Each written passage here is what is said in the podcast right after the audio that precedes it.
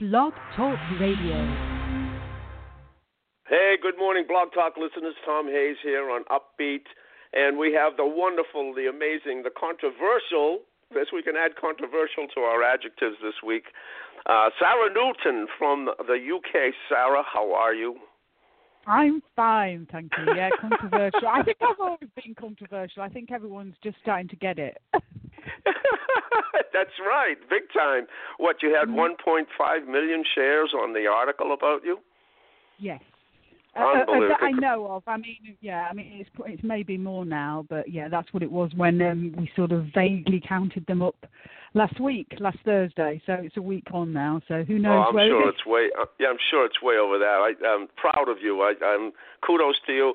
Let me just explain that Sarah is an expert in many fields, predominantly, primarily in teens and children and uh, parenting, and then of course, uh, you know, you, you do all those other amazing things. And you are, can we tell them you were an ex Barbie? I just did, and that Yeah. you found your way. You found your passion, you found your element, and when we decided to do this show, we wanted to originally, but that was history. I mean, we did an article about uh, putting pressure on on uh, kids to achieve, and I wanted, I thought it would make a great uh, conversation. And since then, this whole thing has exploded about your daughter's dress and uh, femininity, and more importantly, I think, which ties into it uh, extremely well, is the female archetype Mhm. and uh, and I think this is just we're seeing um, a symptom of maybe what you're talking about.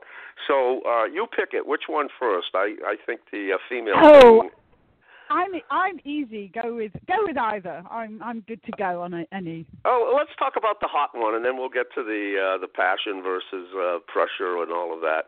Um, so. You like? I, I have to again thank you, and I've thanked you on past shows. That, uh, uh, by the way, I think these these podcasts will make great books uh, when I get around to it. When I stop writing my own right now, Yeah. but uh, Yeah, there's so much pithy, so much pithy information and dialogue in these things. So you recommended a book to me on my very first visit, uh, The Writer's Journey, which you told me would change my life, and it certainly did. It changed it, my whole perspective on what life really is, and that it is simply, not just simply, but it's two things. It's a game and a story. And in both the game and the story, there are archetypes. And it's not the, the particular individuals that you may have conflict with, but you have to look through that individual as simply as something as a representation of an archetype that you've decided to play this story through, this game with. Mm-hmm. And the archetypes, you know, I, I first of all, let me take my stand. I have to. Whenever I talk about feminism, I I put my disclaimer in. I am what I consider to be the ultimate, the purest feminist, because I believe in the absolute power of femininity, of what it mm-hmm. is to be really a woman. That in women, to me, I think it's a shame, especially with the political feminist movement, have missed the whole boat. They have thought they placed all of the power in men, in what men had and what men achieved, rather than saying to women, "This is your power. Forget that power. Concentrate on this power, and you can have the world." And and so that's my stand. So when you start to talk about the archetypes, I'm really fascinated because I think the archetype we have that feminism, political feminism, as opposed to true feminism, has brought is this whacked out, crazy hybrid that we have right now. Mm. Yeah, and I'm going to shift it slightly a little bit here, and and and talk about it in terms of female empowerment, um, because I think that that's like a, a big word. Um, maybe I should, we should just sort of the article. Maybe I should just give a little bit of a background. Actually, the article that I told was a story. You know, it's really you know stories sell and stories are interesting, and it was a story about um, my daughter's clothing and how I and I'm so sick of other women criticizing them, and they don't wear massively revealing outfits. I mean, you know, they they they just wear what they want really, and it was so interesting to me what what happened with this this article and the fact that it just blew up out of all proportion. I knew it would get some attention, but I wasn't aware it would get that much. And in in the whole thing what I realized is how entrenched as females we are in what we assume is empowerment and what we sh- assume isn't. And that femininity or feminism seems to have a very narrow turn. So, you know, our young people, particularly, I think, are hearing very bizarre messages. So, you know, it's like, love your body, but not that much. you, know, you know, it's it's Bravo. be loud, yeah, be loud, but not that loud. You know, Yes. be be adventurous, but not that adventurous. Be brave, but not that brave. So everything that we're telling them to do has got conditions on it. And I just thought this is just ridiculous. You know, we, we, you know, a girl should be able to wear exactly what she wants to wear, without fear of anyone else making judgments about who she is as a person. And so I wrote the article. Bravo! Yeah, I- if I could, if I wasn't Yeah. holding the phone, I'd be applauding. Bravo! And by the way, I saw the pictures. They were absolutely stunning. I, I, I, I, I'll give them a standing ovation. I think it's fantastic. Yeah, but what the article Really? proved was actually that you know people we can't do this. I mean, it, the comments were hilariously, you know. I mean, some of them were horrific, you know, and we've actually, I think we're going to do a video of, of them because they were so horrific they were actually quite funny, um, and aimed at me or, or them, and it just made me realise how we talk about feminism, we talk about female empowerment, but actually you know, women are still under this huge weight of, you know, expectation and what is allowed and what isn't allowed. Um, the comments in the States actually were far worse than the comments in the UK, which I thought was really interesting.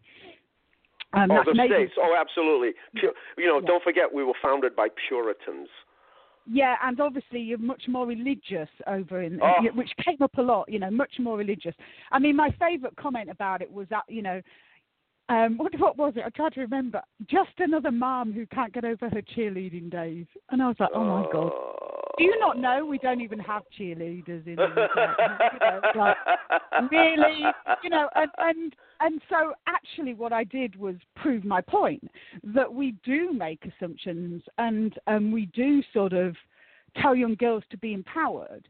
But you know when they start to push the boundaries a little of what that means to the older people of the generation we you know we tell them to cover up or be quieter or to not be that brave and i think there's something wrong with it um, what was interesting to me at the same time as well, what was happening in the UK, which probably hit the US as well, is there was a girl that had been made to wear high heels at, sh- uh, at school, at work, sorry, in arms about the fact that she shouldn't be made to wear high heels at, at work. But on the other hand, so there's this huge amount of support saying, no, you should be able to wear whatever shoes you want at work. But then on the other hand, there's everyone saying, no, no, your daughter shouldn't be allowed to go out in that. And I was like, oh my God, you know, we can't have one. We can't have that that ideal only when it suits us. Absolutely. I'm. You know. I'm. Oh. I'm. Rah rah rah. Keep going. I love it. Yeah, and so it was. I didn't actually know I was as passionate about this until the article hit, because what was happening is that I was getting lots and lots of support from young girls, and lots of messages of not support from older women. let's just say, probably even you know, probably some of them were younger than me. And then what started happening is girls started sh- um, sharing with me pictures of outfits they were wearing that they were asking to, get, you know, people had told them to cover up in and they were just like normal teen outfits. And then people were sending me like school rules and what schools were telling, and I was just like, oh my god, this is so messed up. This is just so messed up. You know, it's it's no wonder our girls feel shame about their bodies and have such bad body image because you know the messages we're giving them and the way that we speak to a girl that wears something that we feel is appropriate it you know just makes them feel horrible about themselves and it's it's got to stop Exactly. It's in it. You know. In. You know, I've done my share of reading about the emotions and the energy level that comes off of it, and all of the ramifications of it. Shame and guilt are the two worst Yeah. human emotions. mhm The absolute Absolutely. worst. Yeah, and what I, I alluded to in the article, which either no one read or no one really understood, is that um, a lot of the comments that are said about my daughters are said in front of by women by, who are there with their own kids. So they're shaming, a, you know, a girl in front of their own teenage daughters. Right. What are we teaching? You know, exactly. we're teaching our kids to be, you know, mean and judge other people exactly. on their bodies and what they're wearing. And it, the point was missed, which is okay because the point got out there. But you know, and everyone, everyone just wanted to fight for the, you know, the fact that I let my daughter, my 15 year old go out in a dress where you could slightly see her cleavage. I thought, God, if that's all, you know, if that's all we've got wrong with them, then really, you know. but you know, as a mother, you know, I think we've got an obligation to to not be mean about other women and girls in front of our kids because you know women are so mean to other women. I know, you, know, that's yeah. right. You know, it's with all of the um in America, we, you know, I saw it all happen in the '60s. I mean, it's been a a, a, yeah. a mass attack on males since the '60s in mm-hmm. the media, in day to day relationships, and blah, blah, blah. And recently I had a thing where I was speaking to. Uh, there's a new trend in America, maybe with the older women or whatever, to have men friends. They don't want to have an intimate relationship; that they want them to be their friends, and and then they will say to the male, "Oh, I just no, I just want to be friends." I don't want any more than that. And then I started to think of the dynamic of that. What these women are doing, they're asking the male. They, I said, first of all, the Eskimos have about 20 words for snow. I said, in English, we have one word for friend. I said, what you're really asking for is not friend in the conventional sense. And I said, what you want from the male is you want to talk to him about all your emotional stuff that went on during the day or during your days, and Mm-hmm. even occasionally to um, somehow reach out to him for a little financial support. And uh, those are things that you usually do with a significant other. And then you want to Mm-hmm. shut it off and say, well, that's as far as I'll go. Yet the male, Mm-hmm. you're hitting his instincts, which are to be a provider and a protector, Mm-hmm. and and and yet truncated by, oh, well, that's as far as. I And then uh, uh, uh, uh, uh, just absolutely blown away that you might want more. That you're some kind. It's almost similar to what's going on here. That you're some kind of a pig, because your instincts are telling you what you would like more. You'd like an intimate relationship. So, Mm. and I say, but here's the thing I say to them, can you get what you get from me from your female friends? I said, absolutely not. They don't listen to me. Mm. She said, in fact, I said, do you like females? They go, no. Most women don't like women. And Mm. and I said, well, there you go. But yet, men are continually being bashed over, and, and it's accelerating. Yeah, yeah, and, And- and that's what, yeah, that's one of the things that that you know I, I wrote in the Huffington Post piece actually about this whole outfit, you know, palaver, is that you know they're saying you can't wear these outfits because men will get the wrong idea, and I think, my God, you know, do we think men are that stupid? You know, it's like it's like that every man, as soon as he sees a bit of shoulder, you know, thinks, "Whoa, you know, I'm in." I mean, Exactly. it's ridiculous to also well, say, and, and what's Yeah. happened because of you know, but yet let me just propose something. Yet, if the if if your daughters decided that they wanted to be bodybuilders, that they wanted to be CrossFit, which is the the Mm. predominant movement here in America, the women now have more muscles than the men. They're more fit than the men. Uh, that that movement is going on. Yet that would be applauded. Mm, mm, yeah, yeah. I mean, it's it's it's like these. You know, empowerment of females is empowerment as long as you don't upset anyone, and that is not empowerment. that is, you know, that's not at all.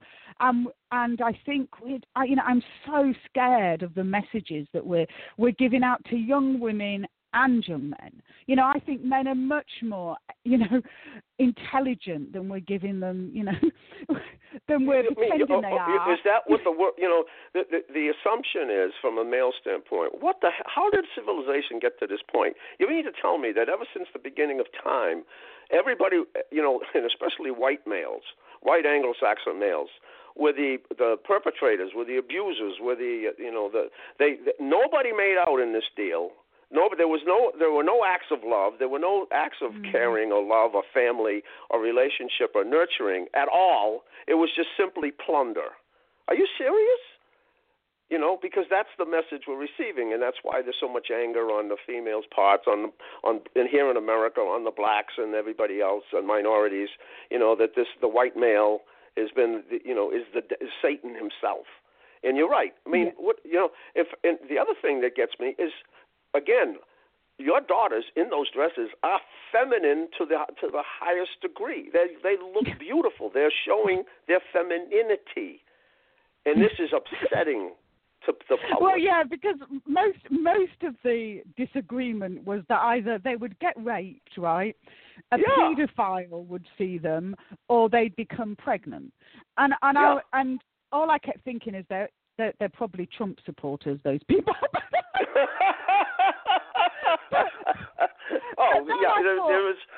Yeah, well, the American society is now sick over this kind of yeah. thing. Really, I mean, it's I, the sickness. I, I thought, gosh, you know, that's they know you know that holds men in a very bad light and you know as an ex police officer i've dealt with girls that are raped and i can tell you they wear they wear everything from you know, jeans and baggy jumpers to, you know, tiny skirts. It makes no difference, you know. And even my youngest daughter, who the 15-year-old, uh, who found the comments hilarious, they both did. But she said these people are stupid. They think that someone becomes a paedophile just because they see a bit of cleavage. you know, it's ridiculous. Paedophiles are born. You know, they're not. You know, they're not. Well, they That's are right. made, I guess, from early conditioning. But you right. know, it's it's not. You don't suddenly see cleavage and become a paedophile. And so it was so interesting for them to to see this and start questioning. Oh my God, people's thinking is so conditioned so conditioned well, that we. You know, let me yeah. let's let's let me pose this. I think. Do you think it's a cultural thing? I mean, I if uh, just if you, uh, am I? I'm going to propose something. If you simply cross the channel, I don't think you'd get that reaction. Well, well, well, cross the channel to the states. You mean? No, no, channel to France or Italy. Oh, okay. Um, I think yeah, the the states ones were remarkably worse, right? I'm not good. Of you course, know, because the, it's so puritanical yeah. here. Yeah, yeah, absolutely. The, the UK ones pretty pretty bad. I think Europe, you know, the the more European places, no, absolutely not. So France and Italy, I don't know. I'm, you know, I'm guessing, but my sense is that you know France and Italy would have a very different you know view on on it. But so I think that but you know I but still I think you know we need to look at feminism across the board. It shouldn't be you know I mean gosh I mean you know if these pictures were to go into another country you know that, that you know they might be shot. I mean you know it's yeah. awful. Well I'll tell you what it's uh, the Arabian countries of course they would be yeah. Yeah and um but I think you know it's it just shows me how much this word, you know, is misunderstood and possibly I don't know. It feels to me like we're scared of allowing women to step into their power, however that may they may express that. You know, I mean, if, if you look but, at but yeah. no, they're not here in the states, and, and and and I'm seeing it, I'm hearing it a little bit from England.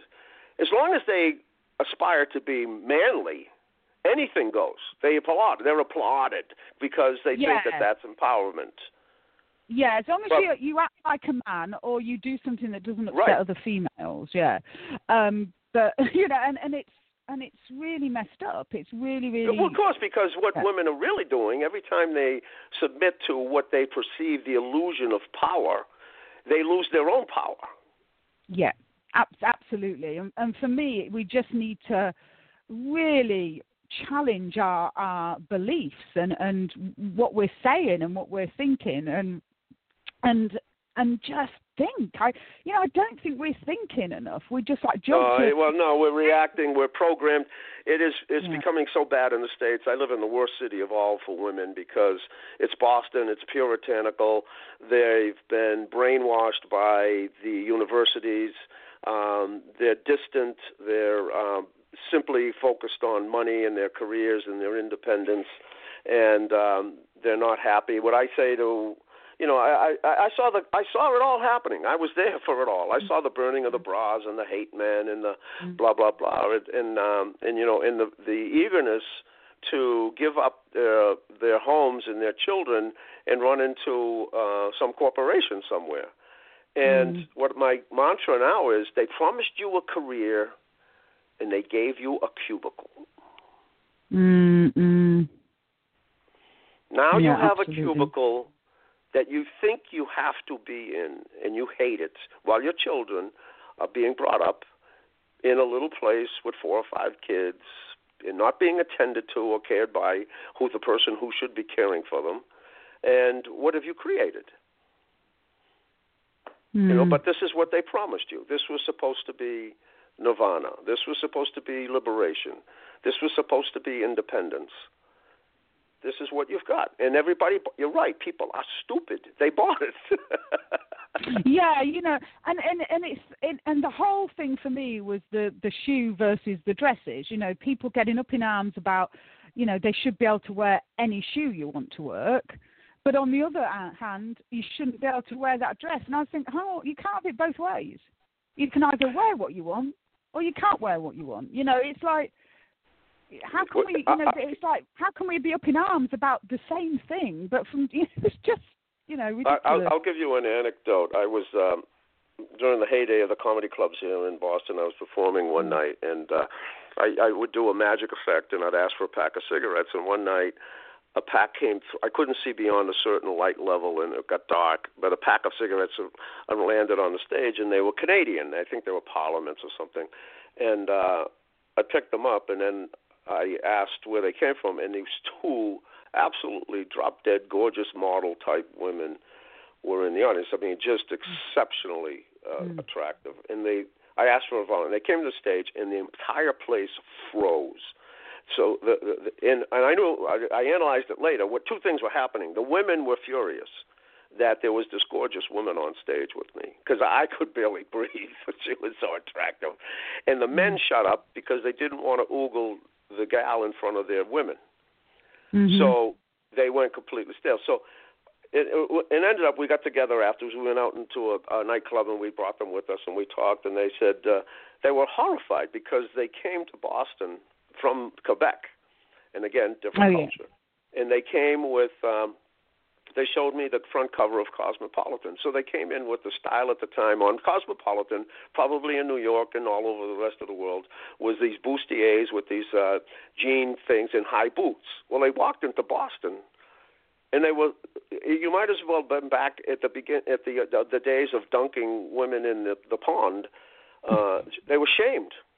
They were sh- Mhm. mass mass shame, mass people pointing, laughing, jeering, and that they were some type of prostitutes. And they were they were they they couldn't put it together. They were like, why?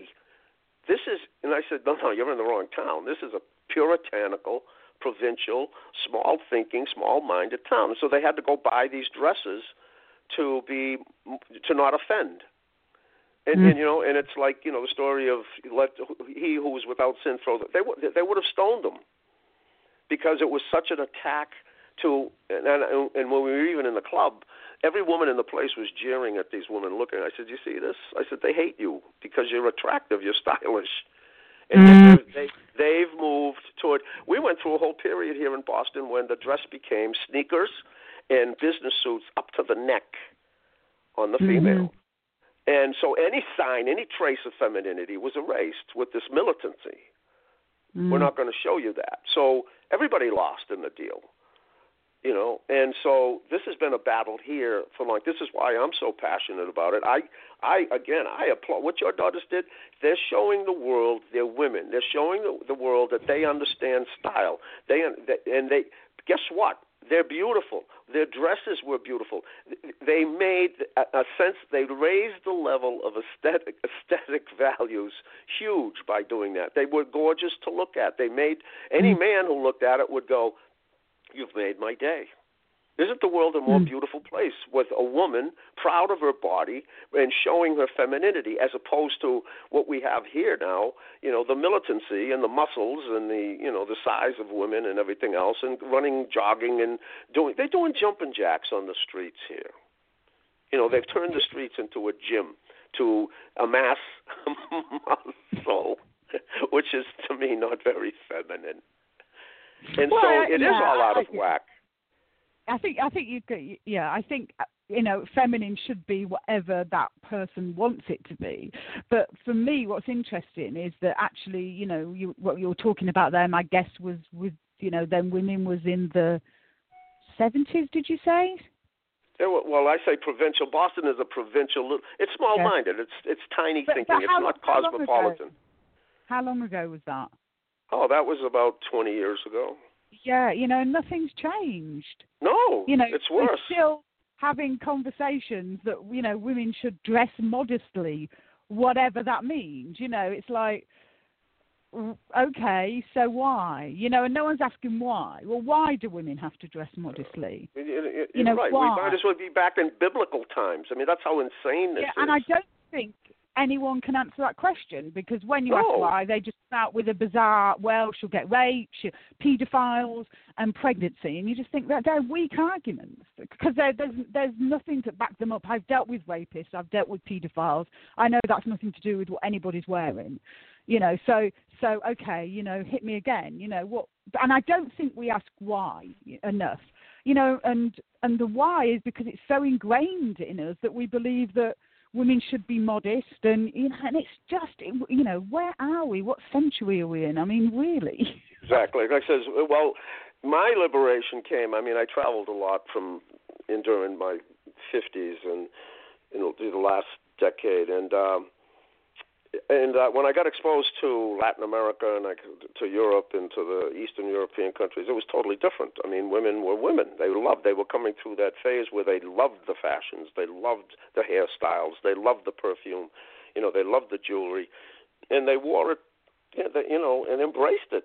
And everybody was was all the happy. I certainly was, and. uh and my I ended up marrying a Russian, and her daughter um, had she decided to send her back to school in Russia because of the, uh, the of the difference in the quality of education. And when she came back, she you know she came back for certain summers, so I saw her growing up all the time. But she came back as a in high school, and so she so used to Russian culture and the fashions Mm. and the clothing, she arrives looking like a runway model you know, the latest fashions Mm. the, and everything to go with it, and drop dead gorgeous to, to add to it. And so she showed up in the schools here, and she came back, and she's very strong-minded. Mm. And she came back furious because they told her that her clothes were not ad- admissible. And she's going, and she challenged them. She said, "Why?" She said, "You know, Mm. we do this in Russia. I don't understand why. What is wrong with this? There's nothing wrong with this in my culture." Well, you know, here, there, and then she pointed to the other girls who were dressed like, you know, who were dressed really suggestive, who were scant. And she goes, "What about them?" And finally, this battle went on, and I was really watching her to see how she was going to handle Mm. this because I just stayed out of it. And she came home one day and she was incensed and had me a paper. What does this mean? And it was a, they threatened her to uh, to uh, uh, to expel her and uh, and uh, and uh, suspend her. And I said, I looked at the letter and I laughed. I says, it means you lost. Yeah. I said, it means Yeah, they yeah, I won. mean, They're going to suspend you for this. And so I went up to see them, and they said to me, they whispered, well, you know, if she wasn't as attractive as she was, we wouldn't do this, but we're afraid. It was the same thing you're hearing, that she was going to get Mhm. raped or something else Yeah, I but mean, it's, it's just this clash of cultures, clash of here in Russia. Women are women, and they're proud to be women. There's not this today. We have this hybrid thing going on. I mean, the, the the sexual gender here thing, the gender crossover is crazy. I mean, it's out of control.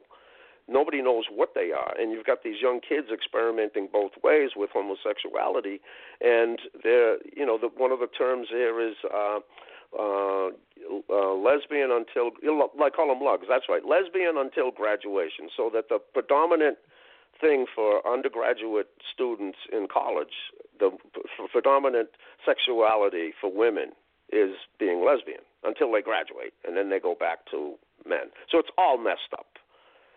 And Yeah, so I that's mean, why I'm yeah. interested in your concept yeah, of the archetypes. I, you know, I I think sexuality is is actually sort of moving, you know, in into sort of forward in a way. You know, uh, young people now are much more sexually fluid, I guess the word is, and I think that's you know that's okay. You know, and I think, but I think for me the whole thing is is that we can't tell somebody to be empowered and then give them conditions around it because right. that you know that's not empowerment and that's what we as a as a world you know have got to get our head around that you know well, we talk it's like driving a car with one foot on the gas and one foot on the brake. It's stupid. Yeah exactly. You know we talk about female empowerment. We we you know we do it lip service. But when it comes down to it you know it means you can only you know you can only be empowered one way.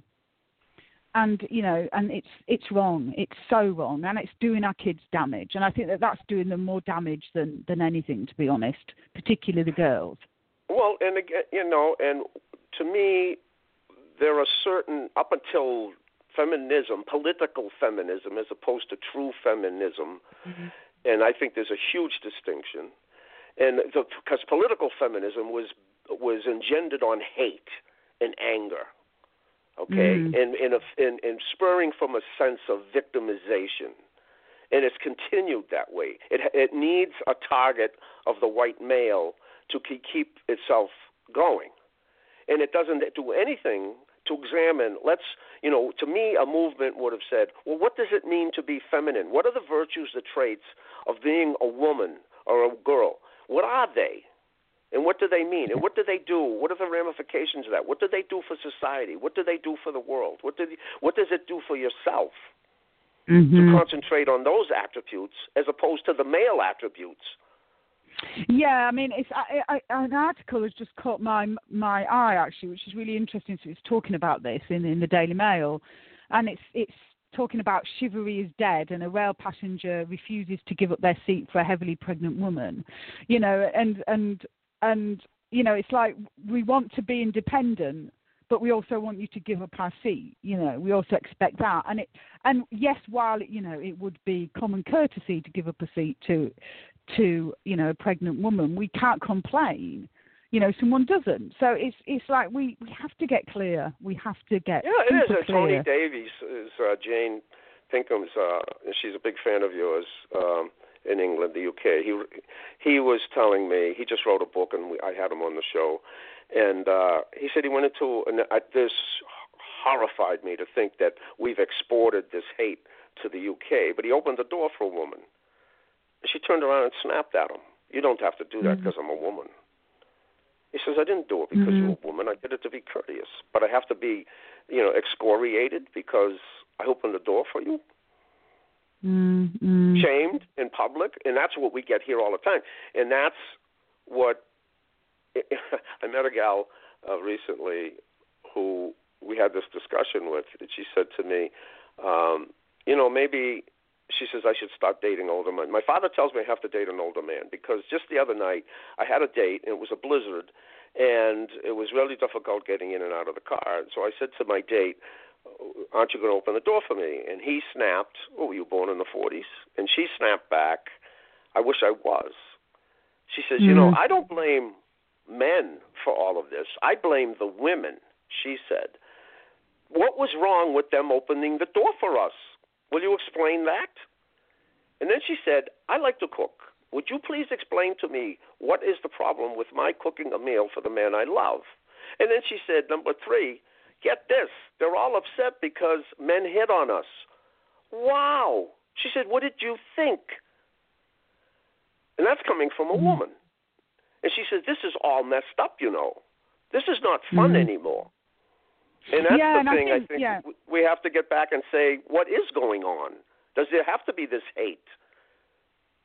Yeah, and I, but I think that you know men and, and you know have a responsibility here too because my daughter recently wrote a piece about how she's sick of getting hit on actually i uh, saw that and that's one of the questions i want to get to yeah. yet they they you know if she dresses beautiful it becomes and if she's angry that a man would say she's beautiful yeah but she's at work when this happens in a work uniform you know she's not she's actually at work in a very you know work uniform that covers her from head to toe you know, and that actually when she's at work doing her job, she should just be allowed to do her job. Oh, I understand You know, that. Should- so is she upset Yeah. if she, someone on the street sees her dressed in a beautiful way? Does well, she get angry see, then? I think problem is for women is that it doesn't matter. Now she goes out the, out on the street, and the, and this is some of the point I was making when I was talking. Is actually it doesn't matter what she is wearing, she will get catcalled constantly. So she can be wearing jeans and a shirt, yeah, and get the same treatment as she could if she went out in that grey dress. Now, she went out in that grey dress and people catcalled her, you know, you, she'd go, okay, fine, you know, I've got this dress on, you know. But going down the street in a pair of jeans and a, a shirt, you know, surely you should, you know, why, why does she have to put up with that? That's not okay. And men, you know, it's not okay that when she's working at work, every single day she comes home and about five, six people have harassed her. You know, and she's Yeah, I, just I'm. Absolutely I'm okay. Now that makes it clear. She certainly she should not be harassed. Absolutely. you know, you know, like, and, and I think that it's it's it's not ju- you know it's it's to do with the women, but it's also that we should be bringing up men differently as well. I think you know. Well, you know, in- in uh, you know something. Look, That's perfect because you see, during this whole this anger, this outburst, this this uh, diatribes against male maleness. One of those constant complaints is men don't do housework. Men don't do the housework. All right. I grew up in a family where after dinner, my father put on an apron, my mother's apron. He put on this feminine apron. He went to the sink and he washed the dishes, and I had to stand beside him and I had to dry the dishes. I also had to learn how to vacuum the floors at a very early age. I had to put my hand inside a toilet bowl and clean the toilet bowl. I had to do the Venetian blinds one by one and dust them. I had to do everything I was taught to do housework by both my mother and my father. And so women complain about men not doing housework, and my question is, who brought them up? Yeah, exactly. And I think you know we need to be bringing up girls to, do be empowered however they want to be, and have that be okay. But I think we also need to be bringing up men um, to also realize what women go through because I don't think they do. And and you know, and they think, well, you you know, you should be happy that somebody's asking you out.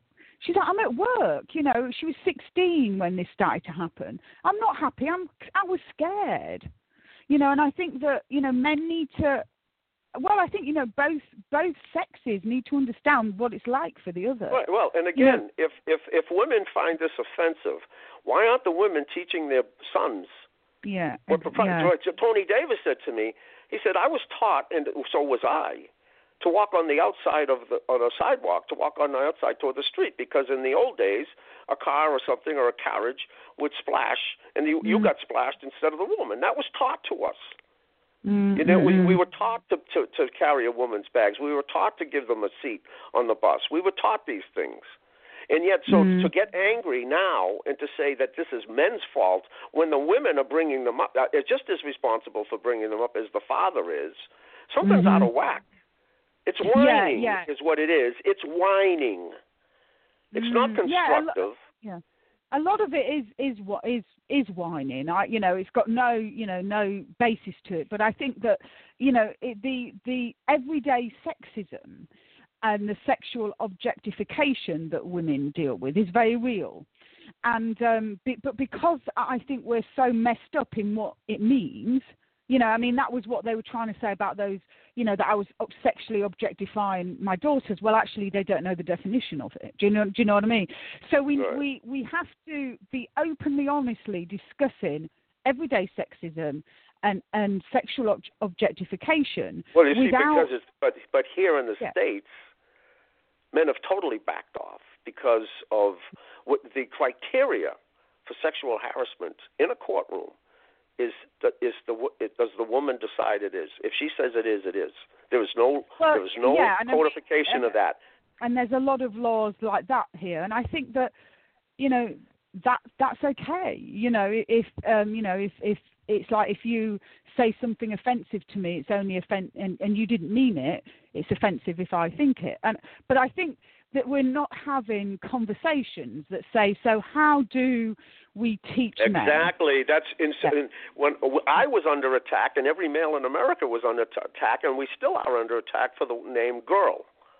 Mm. Yet, you, a woman, that there was never any dialogue as to what we meant by it. We didn't mean anything uh, insulting.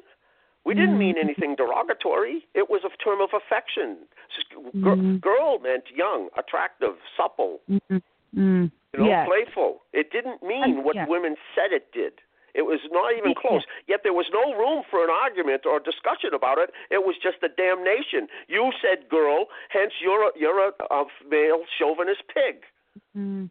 Yeah, and this is it. It's it's why we can't have any. We don't seem to be able to have, as I proved with the article, any sort of real conversation about it because the conditioning that we all feel on every side is so huge you know, and so and we need to recognise that most of the way that we're reacting to everything is conditioning, and that if we can just get rid of that and have open and honest conversations, women, you know, women and girls can start saying to you know young boys and, and men, you know, actually when you do this, we don't like it you know, this isn't great. And, and men can go, well, actually, when you, you know, shout us when we open the door, it makes us feel, you know, and I don't think that we're able to have those conversations because we're conditioned so deeply.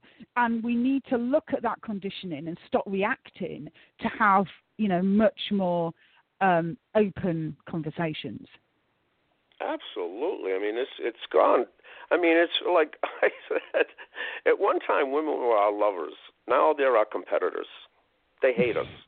They want to win. They want to beat us. They're out getting muscles. They're running races. They, you know, they're they're vying for. You know, they they they look at as victorious that they got the better pay or the jobs or this or that or the other thing. And what, so what's happened? Why, why? Where's love? There's no love. There's no romance. Yeah, we can. We There's can no chivalry. Solve, we can What's only that? solve this together. Um, exactly, you know, and I'm, that's why I love this conversation. I'm hoping that there can be, you know, Sarah. They would never have this kind of conversation on conventional TV or media because it makes sense. I tried. I tried when I went on national TV. I you know, it is but... it is a it is a responsible man and a responsible woman trying to find a, a, a solution as opposed to pointing fingers. Mm, yeah, yeah, and that's what we've got to do: find a solution other than you know they're pointing fingers at your daughters for wearing clothes, and I'm saying, "Oh my God, this is beautiful. I hope this continues." I um, I applaud the the bravery of your girls because I, I want to see that on the streets again. I want to see beautiful women. I want to see style. I want to see grace. I don't want to see another something that's supposed to be a woman looking like me. Mhm. That uh, you know, that's not that's not fun. It used to be fun. You see. And and and I'll, I'll tell you one situation. See, again, you know, there's a price we pay for having a little vision. And you, you know, your daughters are very sensitive and very smart. We had Bronte on the show, and she's very yeah. perceptive. And so when you can see things, and I went to a, um, there was a hockey game in Boston maybe 20 years ago, and I went to it. One of my buddies, and we were sitting in very expensive seats, and behind us was um, a male in a fishnet type of uh, tank top, gross, and he's got all his body hair and he, he had facial hair, wasn't groomed or anything, and missing teeth and whatever, and dirty, filthy hair, and so they were two hundred dollar plus seats, which was ridiculous. And then I couldn't understand how he could look like he did and afford where he was. But the thing is, the the opposing team came out, and every epithet you can imagine, the filthiest, raunchiest epithet, came out of his mouth, and I was horrified that in public he was doing this. So I looked around immediately to see the reaction of the crowd, and people were laughing, like they were kind of amused by this and I saw the women laughing. They weren't they weren't offended. And then I had a flashback to the 1960s when we had these championship teams here, and and it was just a turn of the 60s into the 70s. Now everybody was dressed like a slob that night because that's what Americans dress like now. They dress like slobs everywhere. It's it's sweatpants and sweatshirts and it's gross. and, and nobody takes care, nobody grooms, whatever. That's what we've come to. And I thought of that night, you know, previous. Everybody, the men were dressed in Chesterfield coats, and they had maybe a, a hat on, and they suit coat and tie. The women were dressed in beautiful uh, suits and or dresses, hairstyled, jewelry, makeup, perfume, the whole deal. And all if that ever happened, let's let's not even do that. One minor, uh, you know, uh, word, offensive word, one minor, and what would have happened then is the male would have tapped that man on the shoulder or looked at him, and all he would he wouldn't have said anything. He would have said, "Hey," and he would have pointed to the female as the measure of propriety, as the measure of etiquette she upheld that. Women mm-hmm. upheld that at one time. There was something sacred about a woman that you didn't do that in her company. And the mm-hmm. male would have said that the offender would have apologized. That yeah. doesn't happen anymore because what women, feminists, said was power, masculinity. So now women decided to use the same language as the males because that would be tough, empowered, instead of holding what was before a sense of sacredness. And, and that's why men stood up for a woman who was pregnant, because that woman was carrying a child. She was everything feminine. So that brought with it a, a certain level of respect. That respect is gone. Mhm. Yeah. And so yeah. you know, so that's what we have to start to examine.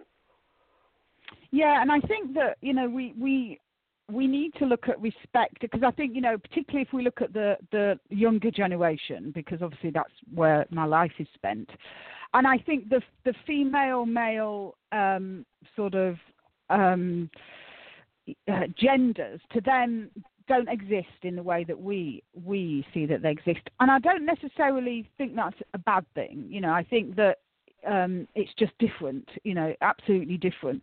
But I think that we need to look at, you know, respect in such a, a bigger term. So not how do you respect a woman, but how do you and how do you respect a man? But you know, what is respectful? You know, what what you know, is it respectful to to have a go at a bloke when he, you know, just opens the door to you? Is it respectful to shout and hollow at a girl out the car window? You know, no.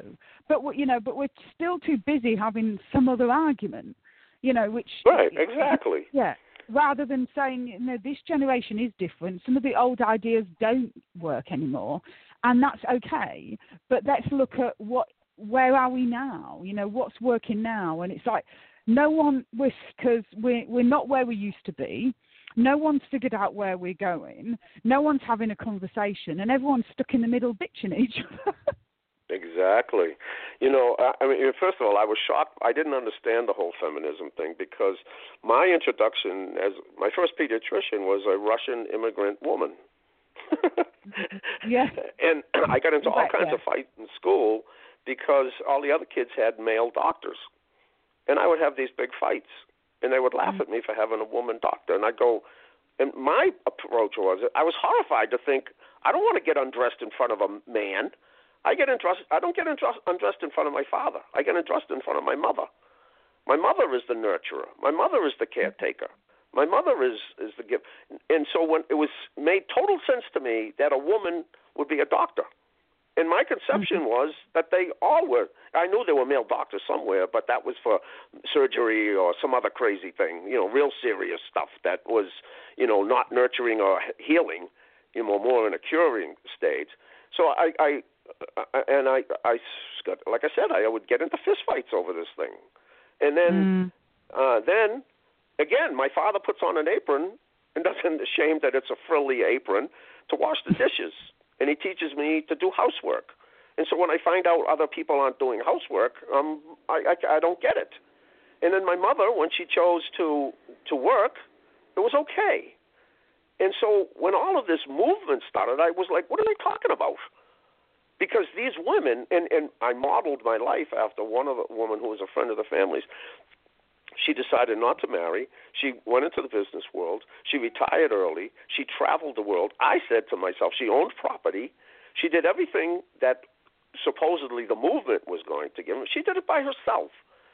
and, and and there was never any anger or anything else about it. And I wanted to model, and I did. I modeled my life after that woman. Mm-hmm. You know, as an actualized woman, and they they didn't have hate. They didn't blame men. They just did it. mm-hmm. And what I see, the the problem with the movement is First of all, they asked Joyce Carol Oates, you know, what do you think of feminism? She says, I would never belong to an organization that was founded on anger, hate, and victimization. She mm. says that's what the whole yeah, thing is. Yeah. Is why do I have to do that? She says I'm self-actualized. I don't have to join a group and be angry and hateful and and and feel like a victim. I just do what I do. You know, and this is what you know. This is getting down to, you know, how much how do we take responsibility and stop blaming? Mm, yeah, uh, yeah, absolutely. And, and and what's the new paradigm that we are stepping into? Where right, you know, and, and, and that's why I applaud you. I applaud your daughters. I for you're iconoclasts. You are challenging. You are breaking the mold of what is perceived, and I think the uh, let me encourage you and your daughters to continue it because you know, as a male, I'm championing it, not because I'm going, oh well, I get to see a chick's, you know, uh, shoulders. No, it's that she has the, the, the you know the bravado to express herself as she feels her femininity should be expressed.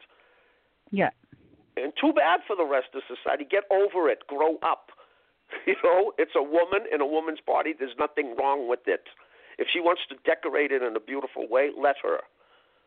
And yeah, instead you know, jeering her, why don't you just look at it and go, "Isn't that beautiful?" Yeah, because it is um, beautiful. there's a long They're way beautiful. to go, I think.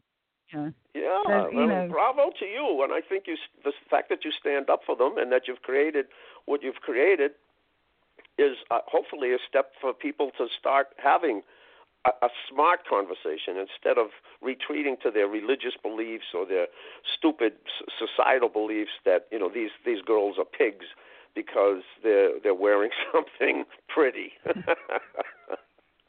Yeah, yeah, it's, no, uh, you can't offend me. It's like when when people say, "Well, how do you put up with it?" I said, "Look, you know, I'm an ex-police officer. I've had far, far worse things said to me than this. It's fine."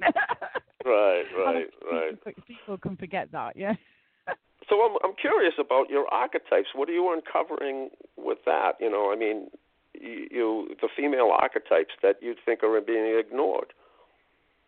Well, I, I'm still working on that. It's it's in a book which is with a possible publisher at the moment. Um, so, and we're I'm sort of what I'm doing Oh, is exploring. Yeah, I'm exploring.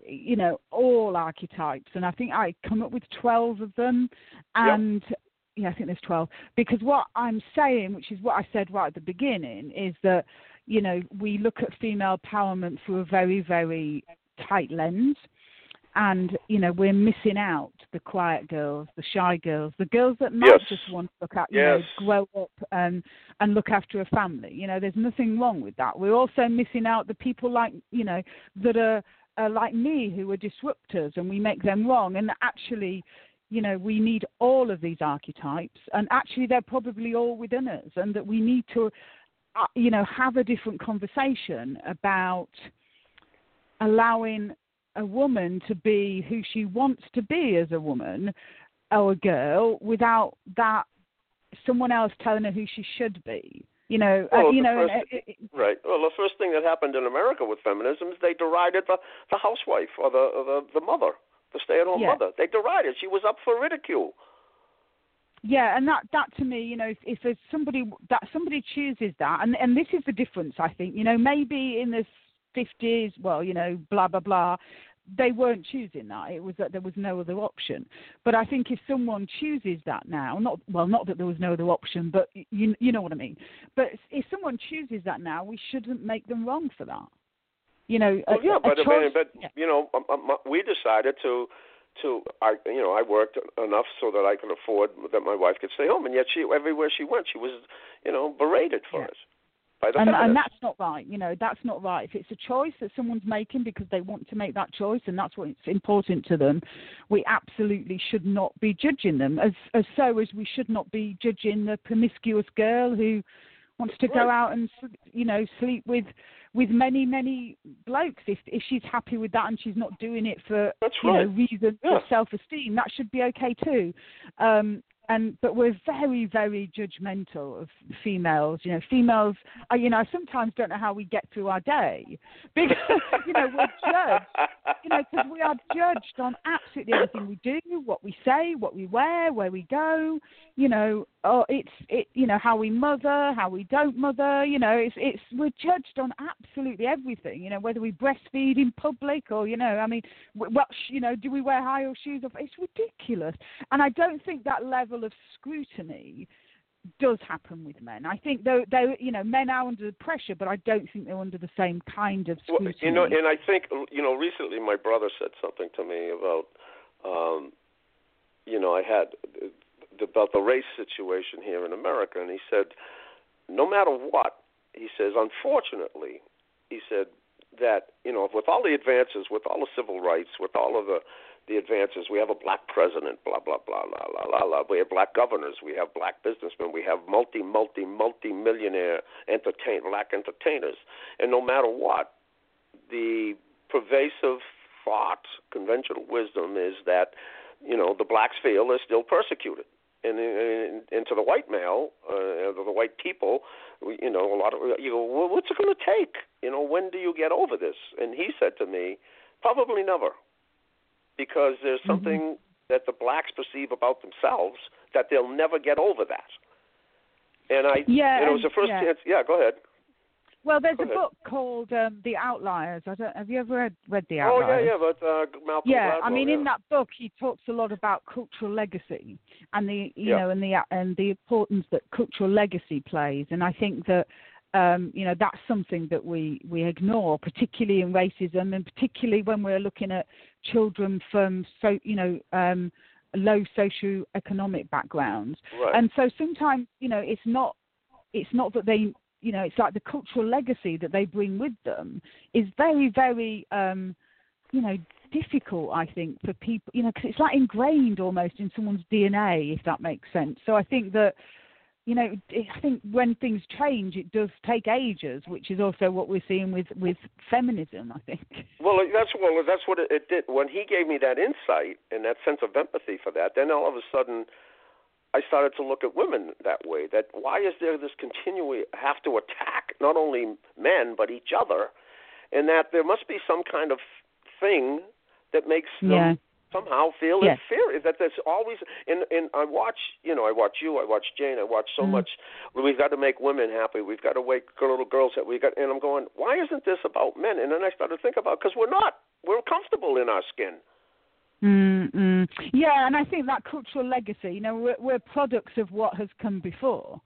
And and so if you you know, I mean women have only, you know, really if you look in the last well, I mean when did the sort of the big revolution started in the 60s probably Yes. you know wound Right. up in the 80s.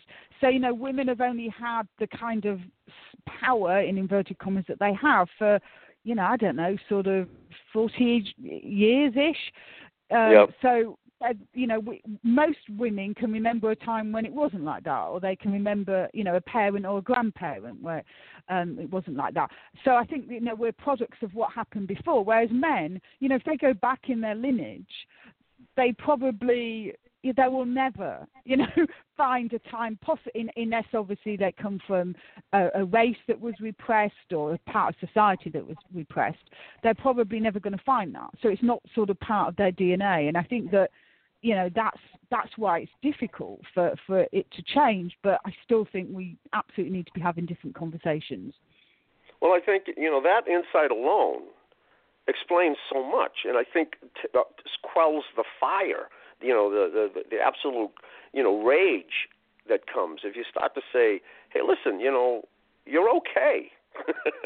Yeah. You know, to be a woman is okay. Not only okay, it's fantastic to be a woman. Mhm. You know, and there's no need to feel inferior or insecure or always be looking for happiness. And uh that you know you get find that center within yourself and be proud of what you are instead of you know I, it, it just you know as a male I see women here turning more and more male, and because they've been told they've been they, they were misled They were told that men had the power. In what? You know, if you really think about it, the thing that determined culture was females. It wasn't the caveman who just said, "Okay, we're all going to sit down and eat at a nice table, and I'm going to shave my beard." No, the woman said to him, "Hey, pal, clean it up. You're going to sit down with your kids." All right. So the proprieties and everything else, and the customs and the culture, all the beautiful art, all was brought into the buildings. Everything was was was created by the female. She was the mm. one who civilized the world, and yet they don't take credit for that. Mm, yeah. Yeah, yeah. You know, well, because, I know you know, that. Often, I understood yeah. that. Yeah, often you know? women were totally written out of history, weren't they? And totally sort of. But but um, but, but they mm. were smart enough to, to to probably go, yeah, yeah, yeah, okay, sure. But guess who really controls the house? Yeah. we do. We tell you how to bring up your kids. We decorate the place. We tell you how to eat, what how to do it, and everything else. And we tell you to stop swearing, and we tell you to do these things. And the men did, and and that's what I'd love to see that kind of attention paid to what the roles women had in in mm-hmm. bringing society and civilization to this point. It was huge. And yet nobody's talking about that. They, they, they look upon anything that has to do with the household as being inferior and had no worth and it's yeah, wrong. Yeah. It's where it's where it's where children became uh, great citizens and great people. I mean, the who brought up the Churchills and the Roosevelts and, and all of that? it was a woman. You know, and yeah. they'll all admit it. And and so you know, th- this is what's wrong in that thinking. Oh, that that the real power rests rests in some guy who's a CEO. No, it doesn't mm. No, it doesn't. Yeah, and I and I um yeah, and I guess the real power lies in a woman being able to choose whether she wants to, you know, be be exactly. just a, exactly, but not a, to do it not to do it because somebody tells you that's where the power is. That's yeah. the that's the problem. You know, I had um a roommate here, female, in 26, and she was a friend of so a daughter of a friend of mine, and I watched her and uh, poor thing was miserable. I mean, just miserable. Just this frantic, frenetic being, just being busy all the time, like they are the millennials with their her head in a, three different machines, and racing back and forth, et cetera, Living alone here in the city, and one day I finally had enough, and I, you know, I had seen her operate for four or five months, and I said, you know, I says I can't help but notice. I says, especially your relationships. You and your girlfriends are here Fridays and Saturday nights, all sitting here drinking wine and pretending you have a good time, and there's no other guy in your life. And I said, and when you do get a guy, it doesn't last very long. And I said, you know, I said, not for nothing, but at 26, I had two kids in a house. Now maybe I didn't get it right, but I was in the game. I said the way this appears to me, and it's true, you're not going to settle down till you're 36 or plus or so. That's that's the odds statistically and that then you won't have kids till you're 40 or whatever. I said, so you're 10 years away from that. So I said, you're alone in the city. You, you've got this incredible student loan debt. You've got credit card debt. You go to a job for 10 hours a day with your head in a computer in a cubicle you don't like. You bring the work home with you. You eat packaged food. You throw it in the microwave. You eat alone. You have all of these computers on the table while you eat. And I said, so let me ask you a question uh, oh, and I said when I mentioned about the relationships, she said that's because we want somebody to give us what we want. And I said, that's what constitutes a relationship. There's no give and take. No. And I said, well, I said this other stuff. I said, are you happy? No. I says, well, yeah, but this is what they promised you: career, independence, on your own, handling your own life. And so now you're all alone in the big city, but you're not happy. No. I said, well, this is what they promised you was happiness. This was the ideal. And evidently it's not working, is it? And she just mm, walked away. Yeah. And it's not working. These are not happy kids. No, no, they're they're not. And I think that you know the the new way forward is is a new way, probably a way that we we haven't seen, where everybody is absolutely, you know, treated equally.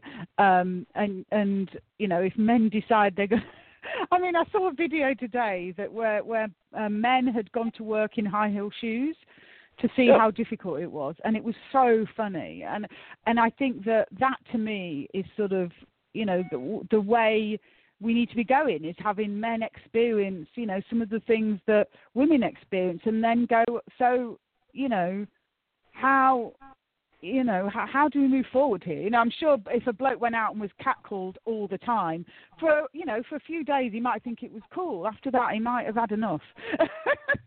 Well, I don't. I don't think a man would ever mind it. yeah, I, I'm sure it'll get to a point where he'll be like, oh my god, I can't even go out the house. This is this is you know ridiculous. I you know I don't know, but I think that you know there has to no, be. I don't. From a male standpoint, no, I would never get tired of Uh, I it. bet there's some that would. Uh, particularly young young young blokes, because I think young blokes are, are you know, uh, you know, young young men do have a have a different, you know, very quite a very different mindset, and I think that you know we just need to to well just be having a different conversation. That's all I can say really. Yeah, and well, you know, and it even spilled over. Her sister came and stayed over one night, and they were. I was surprised to see her in the morning, and I said, "Oh, you're here." And uh I saw both these kids grow up, and I had a another place in New Hampshire, and we talked. And she says, "Oh yeah, we're going to go shopping for a wedding dress." She says, "Oh, and wedding dresses are so expensive. A thousand dollars just for a couple of hours." I said, "Well, a lot of people spend way more than that." And I said, "You know, the sad part is today." There's a 50-50 shot of this thing working out. She says, "Well, yeah." She said, um, the other thing is we have to go uh, get the financials straightened out. I said, excuse me?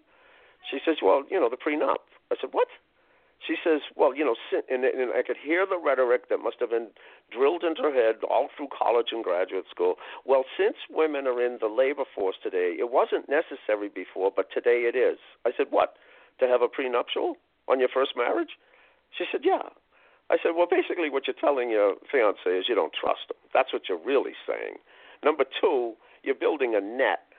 And I said, when you build a net, there's a good chance you're going to use it because now that you've got it all legally, the exit has already been planned, and legally it's bound.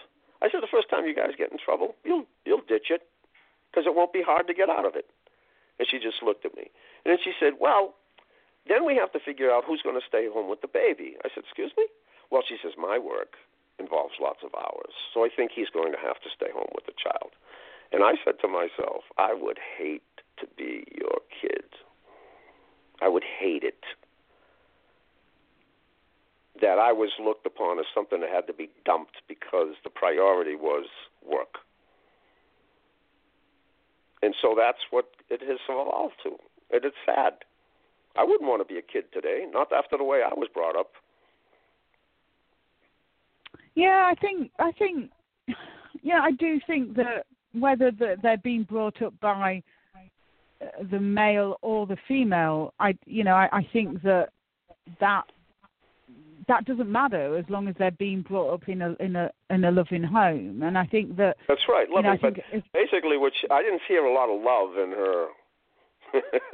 yeah You know, there wasn't a lot of love there. It was clear where her objective was work. mm, mm, mm, yeah To me, and I was saying, why would you even bother to?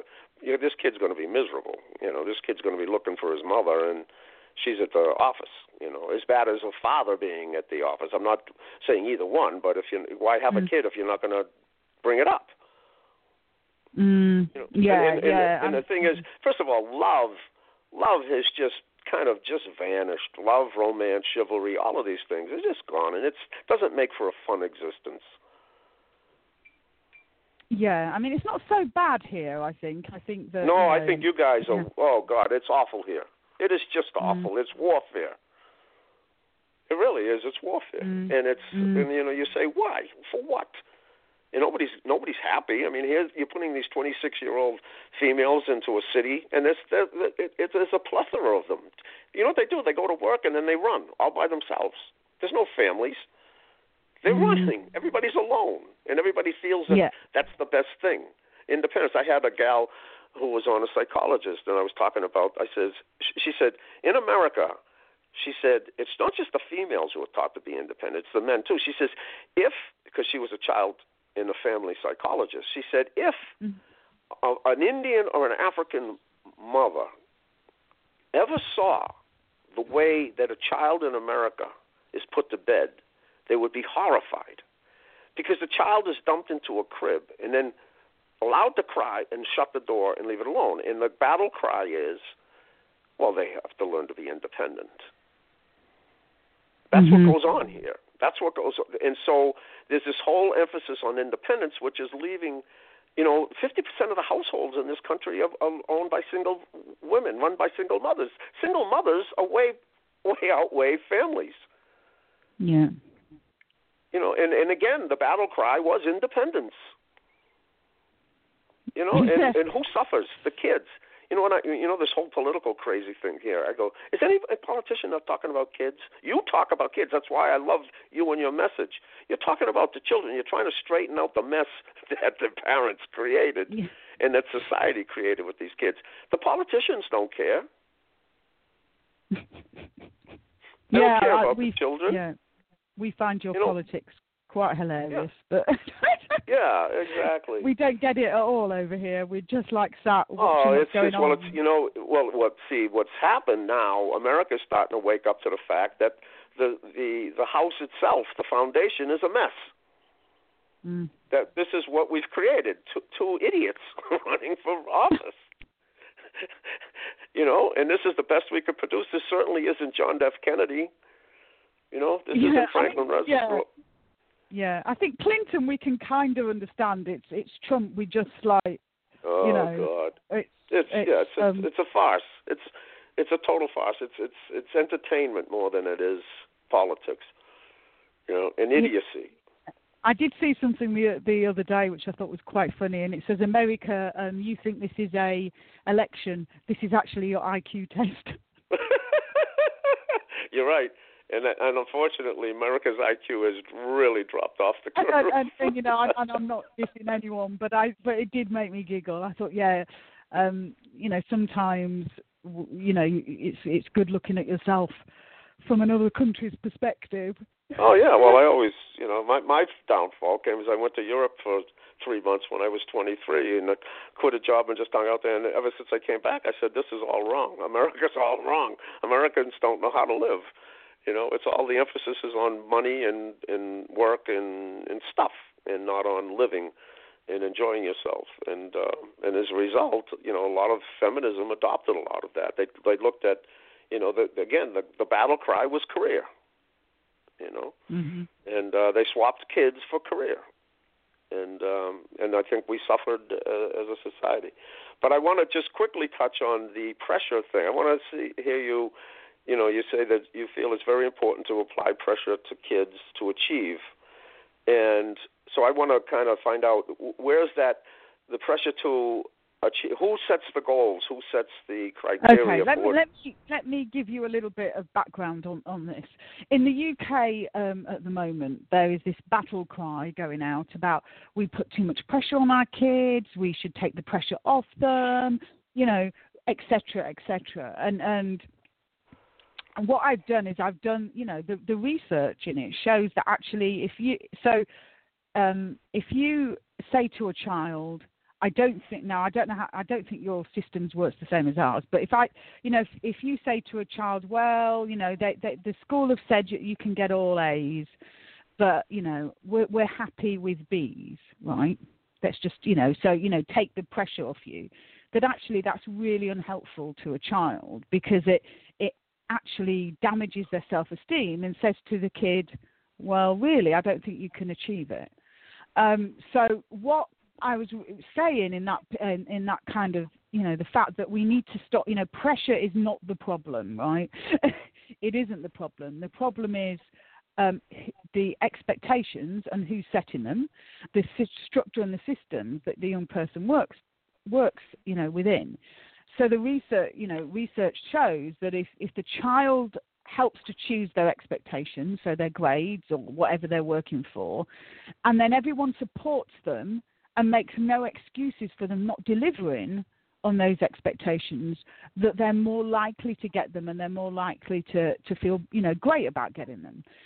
Um, but we have this sort of belief that we're setting the stand expectations and the standards too high, um, and that we shouldn't be doing that, and we should be being nice to our kids and, and saying it's okay if they they get less. If they are capable of something, it's not okay if they get less.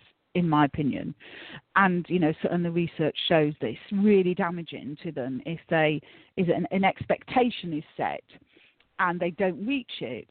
Um, it's very damaging to their self-esteem. So, so that was where you know we need to stop blaming pressure and, and start to have a conversation about what really is the problem, which isn't pressure. It's right. you know the, the okay yeah I get you now. I, now that clarifies it for me, and I agree with you. I mm. think uh, what I was seeing is okay.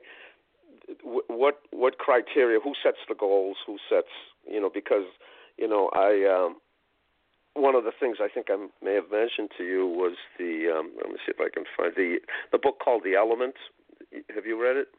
Ken Robinson. Uh, yeah, I think I have, but I don't remember. Yeah, so it, you know he's basically well. I'll read the um, Amazon um, description. The element is the point at which the natural talent meets personal passion. When people arrive at the element, they feel most themselves and most inspired and achieve their highest levels.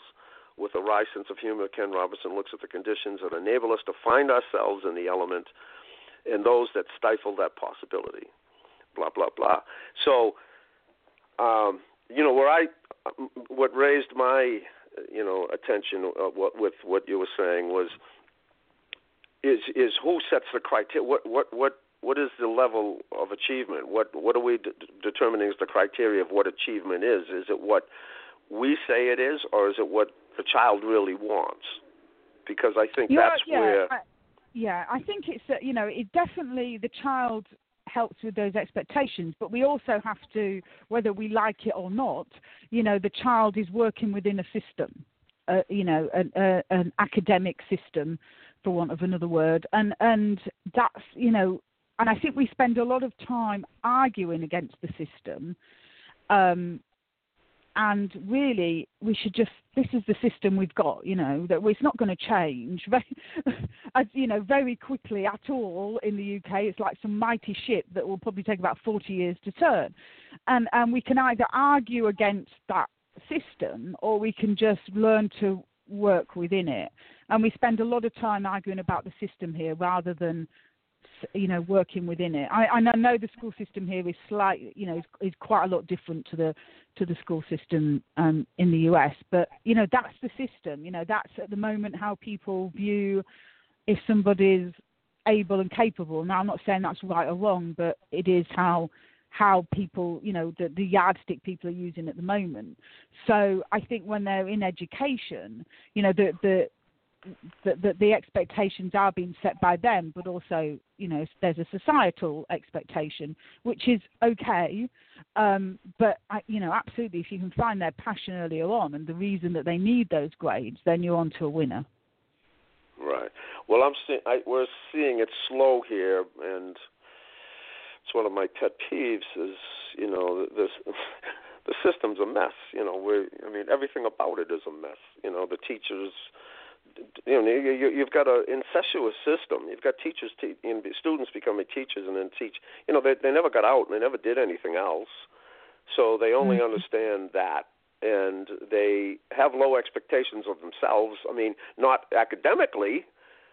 They all did. A lot of them had to do well, and they had to get master's degrees, et cetera, to to, to teach that. But they didn't uh, find that a lot of them are going through the motions. They don't, they're not passionate about teaching. I go into the schools, I see it all the time, mm. and I dread, you know, the, the way the schools are set up, the, the the the seats. I mean, I don't know if we spoke about it before. There's a great TED talk about the, uh, an Indian nuclear physicist who went over to education, and he took a uh, he, he started putting computers in what would be like an ATM type building, a little shack and and he put the building the, there, and the kids.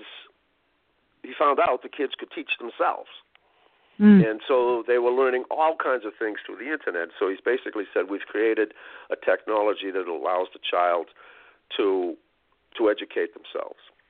And so we're seeing uh, and and all that they needed, they didn't need necessarily a teacher. In fact, one of the the things that Apple Computer did was they went into um, a, a, a, an, an area in in Great Britain where it was a you know the inner city and it was abject poverty and there was all kinds of violence and everything else and they went in and gave the kids um, uh, iPads, Mhm. and the teachers, the, and the learning rate and the achievement rate skyrocketed because, first of all, think of it in the traditional classroom, um, the kids can't. Um, it, it, it's set up in rows. It, it, it's jail. I watch these poor kids trying to sit there. They're, they're bored. They're in pain. There's no movement. Blah blah blah. And yet, with this system, the teacher becomes um, more of, of a support than you know a hand me down. This is the way it is, etc. And what he learned through by setting these computers up in these centers, the kids taught each other. They jumped in, and it became a cooperative thing. And he says the, the traditional system is all wrong now because when they come out, they don't work as single individuals. He says we have a system where we teach the, the individual is separate from the rest of the class, and we based his achievement on what he does rather than working with the people within it. And it's it's outdated. It's obsolete. It's not going to last. And so they compete rather than cooperate. So you're starting to see this come into being. At least I've seen pockets of it here in the states. So I think you will see. I don't know. You know, maybe it's going to take longer in England, but I think we're starting. Most people are beginning to talk about this. That the marriage of the technology and the education is going to give us results way beyond what we did before. Oh yeah, I mean the system is bro- is, is not you know great at all and it is very broken. But I think when we have a child that's in the system, um, what you know when we keep telling our kid that you know well school's broken or school this, it, you know we need to. It doesn't help them. because actually, right. at the moment, this is the system we're I, using. I see your point. I yeah. do. I, yeah. I understand what you're saying now. In other words, you don't say to the kid, you know, um, well, you can get these. I don't care. Uh, you know, it's yeah, and, right. and it's a allowing. lot of, yeah, a lot of parents do that here. You know, well, school doesn't matter. I've never needed to learn anything. You know, ne- used used anything that I learned at school. You know, and and that all might be true. You know, and that all might be true.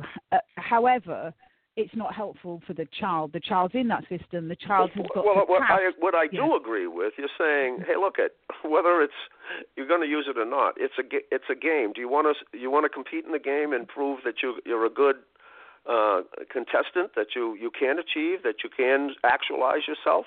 Because there is, you know, I I remember you know, uh, doing this in college. You know, I, I kind of played like everybody else, and I saw my grades go from A's to C's and B's. And then Mm-hmm. the last couple of semesters, I decided to pour it on, and it was a great feeling to see Dean's List. So I see Mm-hmm. Yeah. what you're saying. Yeah, you know, and I think that we give too many p- kids too many excuses not to do well at school, and actually we should be not lowering their the expectation. 'cause Well, and, and again, you know, good. if that were see the thing is, if that's going to be challenged, then you say to the kid, "What is it that you want to achieve?" yeah, and let's see you you know do you want to be the next great guitarist or do you want to be the next great artist or the next great author? Uh well let's see what you do but you're, you're not going to be allowed to just you know settle or be mediocre. That, and i this is where i agree with you, you know, why why settle on mediocrity? Hmm Yeah, ab- absolutely. And I, so I think that you know we ho- stop having to blame pressure and blame what really is the problem. Yeah, and and you know our kids are not they're they're, they're stressed and under pressure because we tell them they are. You know, actually, when when you talk to them, um, you know the pressure, and the, the stress and the pressure is coming from outside of them rather than inside, right and that's got you know that's got to stop really. Exactly. Well, as always, so much fun and so challenging. I, I, you are on the vanguard of some great stuff, and you know, getting. I love to see. I loved watching all the controversy and all of the, the back and forth. And you looked fantastic on television. You fit right Thank in. you. held your own. Uh, and the fact that you know what an age that I can be sitting here in America and view that, and you made Yeah. a splash on both continents. Um, yeah, I don't know any of the US stuff, but yeah, apparently, yeah. You know but i mean kudos and and um you know to think that isn't it fun that this all starts with these little baby steps i mean you've told me the story from tra- making the transition and knowing something was wrong as as a as a policewoman and then doing all of this work and how all of these little steps are starting to you're starting to see the fruit of all of that. Yeah. These little seeds that you plant, and I think you're a great model. You, you know, you don't don't preach, you demonstrate. I mean, you you show this to to your daughters, and you know, you don't just preach how to be a parent. You you become the unconventional parent when you sit down with your daughter and write a novel with her. That's I mean, that's beautiful stuff. You know, and and you write it, and and you know what again, what I, one of the things I enjoyed about the novel is it's about relation. It was about relationships, and it was about her actualizing herself. But there were there were boys involved, and there were feelings involved, and there was romance involved, and it was a fun thing. You see, not just this crusade of this woman to, you know, get this goal and be independent, not have feelings, and not care. She was very, you know, she went through the things that a teenager does and you know I know that must have come with a lot of your input and guidance. But it was a it's a fun book, and and everything that you do that I see has a fun element to it. Oh yeah, yeah. We we we d- definitely have to have fun. Or what's the point? I don't know. exactly, exactly. And uh, I love your videos. I love. Uh, you're doing fantastic work, and I can only see this thing escalating. Uh, and you know, I'm just proud to have been a little stop along the way with with these. And like I said, someday we'll get together and I'll get these transcribed and we'll talk about making a small booklet. there you go. Why you not? here first. That's great. Sarah, thank you so much. Thank you.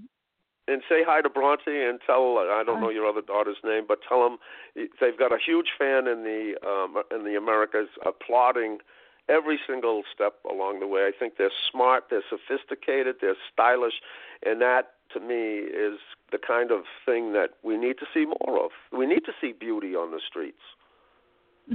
Thank you. I'll I'll let them know. All right. You have a Thank beautiful you. day. Thank you so you much. Too. Bye. All right. Thank you. That was Sarah Newton from the UK. She's uh um, you can find her on Facebook, S A R A H Newton um, and I, I'm sure her site is sarahnewton.com.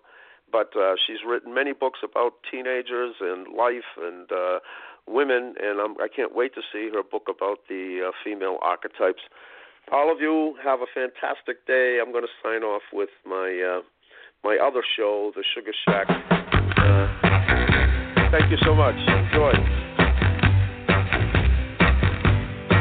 Oh, crazy